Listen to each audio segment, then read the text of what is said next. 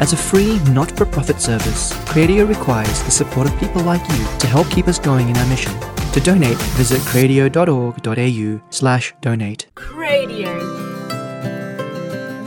Welcome to another Cradio interview. Today, Mark Griffin from Parousia sits down with Deacon Harold Burke Sivers to discuss his latest book, Father Augustus Tolton. They speak about the life of Augustus Tolton, the first African American priest, how his life and struggles can be an encouragement for us today, and the progress of his cause for canonization. Here now is Mark Griffin. Joining us as part of his sixth speaking tour down under here in Australia, welcome Deacon Harold Burke Sivers. Thank you. It's great to be back uh, in the land down under once again. Now, at the time of recording this, this is your first full day on this tour. You had a bit of a frantic start yesterday, had a bit of trouble getting here. Yeah, some uh, flight delays and uh, had to uh, end up taking another airline to get here, and uh, but made it to the talk. And, Main uh, thing, you're here. We're, we're Yes. up and running. We had a fantastic event last night, and, and the tour's up and running again. The focus for today's conversation will be your latest book uh, on Father Augustus Tolton, and we're really excited at Parousia to be able to be distributing this book for the first time at parousiamedia.com.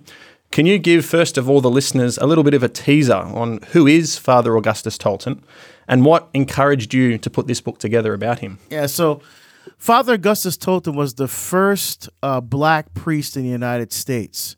Um, he was born a slave in uh, Brush Creek, Missouri in 1854. Uh, both his parents were slaves. In fact, his mother was a wedding gift. Uh, the, the, the, he was owned by, uh, she was owned by a slave owner. His son got married, and when his son moved away, gave her as a wedding gift the son started his own plantation. So the on the son's plantation was Augustine Tolton's father, and that's how they met, his mother and father. So they had three children, including Augustus. Um, and uh, so his father escaped through the Underground Railroad to fight in the Civil War. Died very early in the war. His mother subsequently escaped through the Underground Railroad to Quincy, Illinois. Um, and they were they were baptized as Catholics. In fact, uh, on his birth certificate it says um, Augustus John Tolton, uh, property of Stephen Elliott. Well, yeah. You know, so um, but so they got to uh, uh, they got to Quincy, Illinois. Wanted to go to church, and they ended up church hopping because the pa- parishioners rejected them. The nuns and the priests welcomed them with open arms, but the parishioners rejected them. Now, in the Catholic Church back in the day, there were some parishes where the African Americans were part of the parish but segmented. Is that right? so That's they were able to attend, but they weren't in the main congregation. Well, th- this was even before that. Actually, Okay. this is because this particular part of Illinois had no blacks in it really. Mm-hmm. Um, and so, uh, uh, so they they just didn't want blacks worship. So, so what they had was like black churches, and then they had religious orders like the Franciscans that would serve the black Catholics. Right. So you're right. So this was even before blacks were allowed in the white churches. They would sit in the back or they'd sit in the choir loft, Yes. or something like that, apart from the congregation. This is even before that. Okay. So they had black Catholic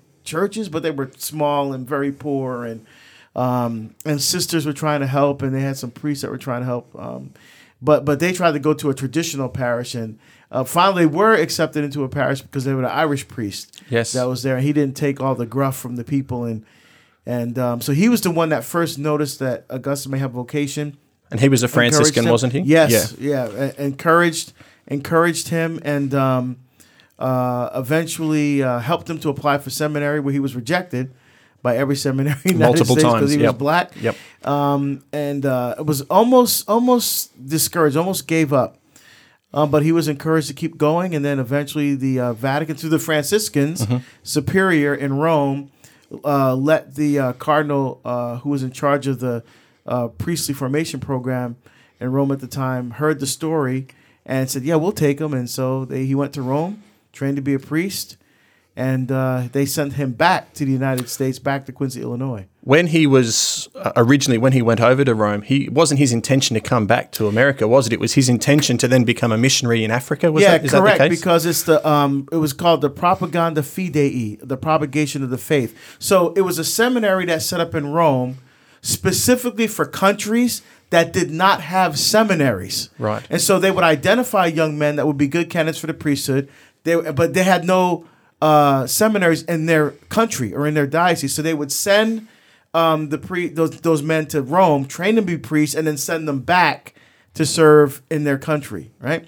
So be, and because Augustus came from a country that had seminaries, they said, well, they'll send me someplace else, like Borneo or some country in Africa or you know a place like that. And uh, but they said no, they need this country that that says freedom and rights for all need to see you, Yes. and so they sent him back to Quincy, Illinois. And is it true that he actually balked at that? Like he, Well, he got to yeah, the point where he did was, ordained. because after he was ordained, he got his assignment. yes, and he like I said, he was looking forward to going someplace else. Yes. But when he heard, I mean, he it was he was like, oh no, he goes because he, had been in Rome. He was for the first time in his life, he was viewed and re- and treated and respected as a human being made in the image and likeness of God. He experienced no racism in Europe. yes, Uh, and at the Vatican, so he was like, I have to go back to this again, you know, and and uh, so he went to the Adoration Chapel and was like just despondent, and then he started reflecting on Jesus in the agony of the garden.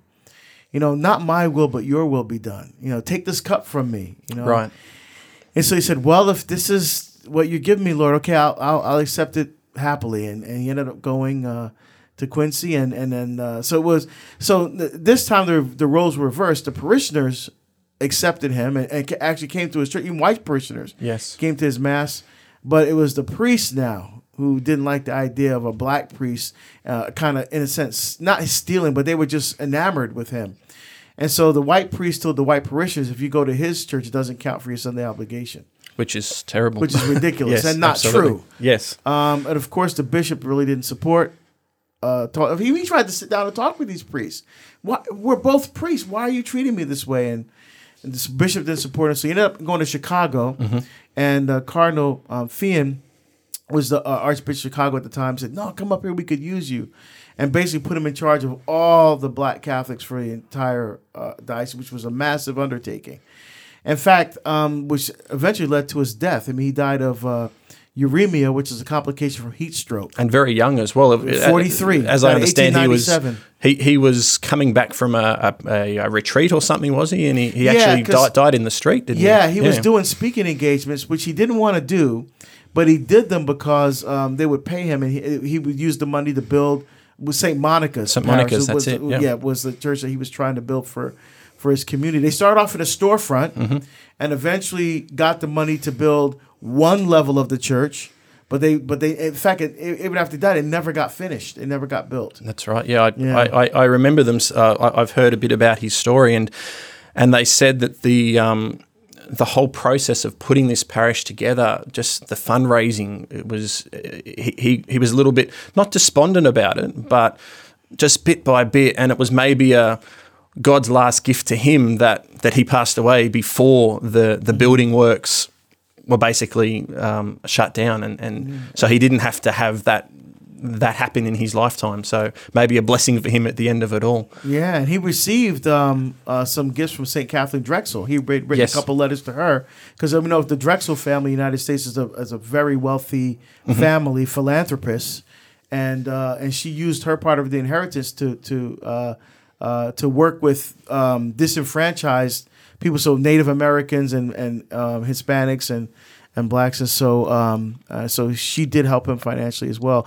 How I got interested in him was um, when I was going for confirmation, and back then I was in grade seven, so I was about twelve years old, thirteen years old, and I was trying to look for a saint that looked like me. Right. You know, because I grew up in a predominantly white uh, parish, and we were one of the few black families, and so I was looking for black saints, and came across a book on Father Augustus Tolton by accident. He wasn't. He's not a saint, but I said, "Who is this guy?" So I just kind of read about him. I couldn't Yeah. use him obviously as my as my confirmation name, but that was the first time I came across it. Kind of followed in the back of my mind until about 2005. Where Ignatius Press re-released that book that I saw Right, when. I was 13, that they bought the rights and re-released it, and so I did promotion for that book, and then I wanted to write my own book. And was and, and people in Australia saying, "Why should I care about this American guy?" Right? Uh, that's a fair question. But what I do in this book, which I think people will find uh, very very helpful, is I share reflections on how uh, on things going on in our culture today, and how we can um, really become closer to God, looking through the lens of Father Augustus Tolton's life. So, overcoming racism, building strong families, finding joy in God's mercy, the power of prayer, you know, and so. Uh, I give real world practical ways that we can do that, looking at it through the lens of the life of Father Augustus Tolton. I'm, I'm glad you've gone there because if you look at the, the society where we are now, uh, in current times, people are leaving the church in droves, and a lot of them are citing the scandals in the church or, or what have you. If anyone was in a position to turn their back on the church because of what was going on, it was something like someone like Father Tolton with all the everything that was going on and, and all the racism against him. If anyone had a right to to turn their back on all of that. He was that person, but he didn't do that. So what can we learn from his example and apply that today when we're dealing with these people that are heading away from the church in droves? Yeah, that's a great question, and uh, you know you have to ask yourself why didn't he leave? And the thing is this: he focused on the teachings. He would say the church is our mother, and you know, uh, and we have to focus on what our mother teaches and not the example of the people in, in the church who are all sinners and needed God's mercy. So he focused on the teaching and not the people. Because think about it, Jesus had 12 apostles, one was Judas. Yes. So there's always going to be Judases in the church. There's always going to be people who call themselves Catholic, but are really not living the Catholic faith. I mean, we've seen that all the scandals going on, but but again, we shouldn't be discouraged. And think about it. We're, t- we're talking about what two percent of of priests that may be involved in uh, um, homosexual behavior and, and things like this. But you got 98% of the priests who are, out, are rolling up their sleeves, serving the people of God very well, doing a great job bringing people to deeper intimacy with Jesus Christ. And that's what Augustus tried to do with his life. And uh, I think people can be inspired uh, by his example of how he, so when people were treating him a certain way, he didn't, he didn't treat them the same way back. He tried to, to treat them with love. He tried to sit down and actually have dialogue with people. Sure. Less if you just see me, if you just talk to me, you'll realize that I am a human being made in the image and likeness of God. That that what you're that this stuff that you're hearing about black people or whatever, that's a lie. Just sit down and talk to me. He wanted to engage people. And that's what we need to do more in our culture. We need to start listening. Stop thinking with our emotions you know, stop feeling all the time and start thinking. It seems You like know, with a lot dialogue. with a lot of these issues these days, you you don't get dialogue as much as you get debates. One side Yeah. says what they want to say, the other side said what they want to say, and there's no real discussion or dialogue beyond that. And it's actually quite frustrating. You see all these things online these days about all these what are marketed as debates, but isn't it we have to take it further than the debate itself where you're just getting two sides presented and the audience can make up their mind which one is more compelling Yeah, see, and, and, and the thing is, it's not uh, because debates are often about who's right or who's wrong, and the focus should be on what's true and what's not true. sure Ultimately, because uh, as you know, as I said in the talk last night, truth is a person. Mm-hmm. Truth is Jesus Christ, the way, the truth, and the life. Truth is a dynamic relationship with the living God, right? And when you're living the truth of God, then you're really free. And and that's what, even though he, he was a, a slave, he was free. Sure. You know, because his mind was freed. Yes. It's the culture and the more relativism. And is what uh, Pope Benedict called the dictatorship of relativism, and this and this uh, individualism. It's all about me. That's slavery. sure You know, the, the the truth of Christ frees us to be who God created us to be, and that's the point. Absolutely. And and you're talking about that relationship. Now Father Tolton must have been an incredibly prayerful man to be able to face the struggles which he faced in, in the way that he did. Can you speak a little for us on the power of prayer in our lives, considering that God knows our hearts and our desires before we know them ourselves, but why it's still so important for us to have that conversation with God and to take our, our desires and our struggles to God, and not just that, but we, the, it's a conversation. It's, it's about listening as well. It's not just about saying to God, I want this, I want that. There's a whole conversation, and we've got to then step back and hear what God's saying to us. Can you can you open yeah, that up a little for us? you know what's interesting is if you look at many of the rites in the church, how did they all start off? In the name of the Father and the Son and the Holy Spirit, right? Almost every Catholic thing starts with the sign of the cross, Mm-hmm. but not baptism. If you go to a baptism and you open the book, the very first thing you see is what name do you give this child? Now, what? Why? Because think about it. If I'm going to meet you for the first time, Mark, I'm going to extend my hand and say, "Hi, I'm Deacon Harold." You can say, "Hi, I'm Mark." Because the first thing you do when you get to know somebody is what's your name? Yes. So- the introduction. Your introduction. So in this beginning of this person's journey with God in baptism, he wants to know your name. Mm-hmm. What am I going to call you for all eternity? What am I going to know you as for all eternity? So, and what we do for the rest of our life is a deepening relationship and intimacy with the Lord. And you can't get to know somebody without talking to him. That's it. I mean, Mark, when you met your wife, Yes. did you just read about her in a book?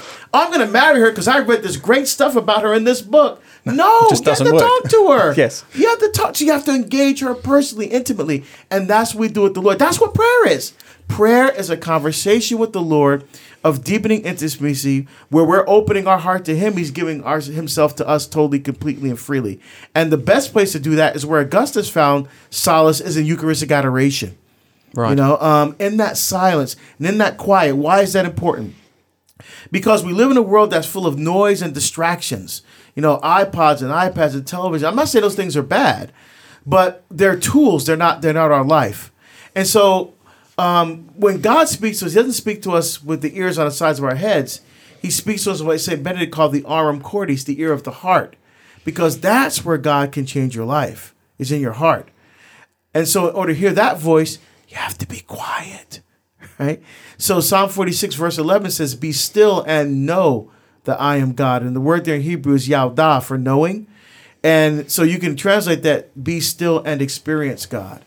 And it's in that silence, in that quiet, where we can listen to the voice of God and truly allow that voice to change our life. And that's exactly what it did for Father Tolton. and basically pay attention. I mean, you tell um, the story within your own presentations that you give about when your wife will come in or your kids come in and you're working on the computer, you'll shut the computer so that they know they've got your full attention. I suppose it's a similar sort of thing. If you're half listening to someone, you're only half hearing what they're trying to get across to you, and it's it's the same with God, isn't it? Oh, exactly. And um, you know, and sometimes sometimes we try to put the relationship with God on our own terms. Yes. Okay, God. Uh, uh, let me tell you what I need from you. Yes. Or uh, let me tell you how this is going to go. Uh, no. Yeah. You know, I mean, because I tried that when I was going to leave my full time career to speak and write full time. I went in there with this list. Okay, Lord, here's the pros, here's the cons, here's the, and and I was not getting an answer. And my spiritual director said, "Okay, here's what you need to do: shut up and listen. Stop talking and listen." Yeah. And so I went there and I just said, Lord, I, you know, I, I, I don't know where you want me to go with this, but you know what? I'm a clean slate. Draw all over me. Sure. Whatever you want, that I'm ready. And just I kept going for months, and finally, just you know, there was a, a, piece that just came to me and said, "Yeah, this is what this is what you need to do." And it was scary. Yeah, absolutely. Scary, Mark. You know, but it was scary for for uh, Tolton, for Father Tolton as well. You know, um, uh, to to try to face that unknown. You know, the first black what is that going to be like? There's no precedent. There's no one that he can follow. He was the trendsetter for this. Yeah. And boy, the, the things that he put up with, but what that did was it opened the door. It opened the door for other young black men to see him and say, if he could do it, I could do it too. And what, what fortunately, by by um, the time he died, um, there were the Josephites who came to the United States specifically to serve the black community there. Um, and then they started this, the first seminary, which allowed uh, black men to come in and be priests. But that was after Tolton died. But he was the he was the trendsetter. He was the one that opened the door.